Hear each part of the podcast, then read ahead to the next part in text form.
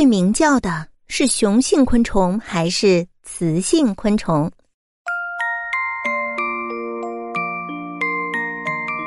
在秋天，我们经常可以听到昆虫的鸣叫，那么到底是雌性的昆虫在叫，还是雄性的昆虫在叫呢？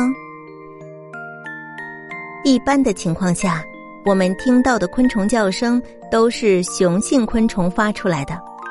当昆虫鸣叫的时候，就意味着它想找自己的心上人，或者它们是正在与其他的雄性昆虫斗争。这些雄性昆虫的腹部或者是翅膀上都有发声器，它们就是通过发声器的震动来发出声音的。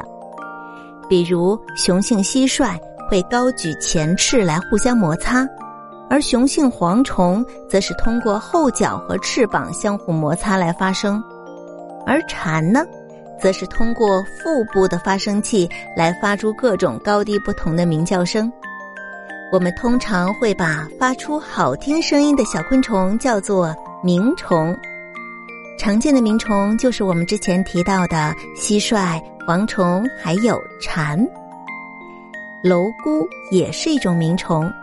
有意思的是啊，不同地方的蝼蛄发出的声音还是不一样的。如果一只北京的蝼蛄对着河南的蝼蛄鸣叫，那河南的蝼蛄会毫无反应。同样，北京的蝼蛄也听不懂河南蝼蛄的鸣叫。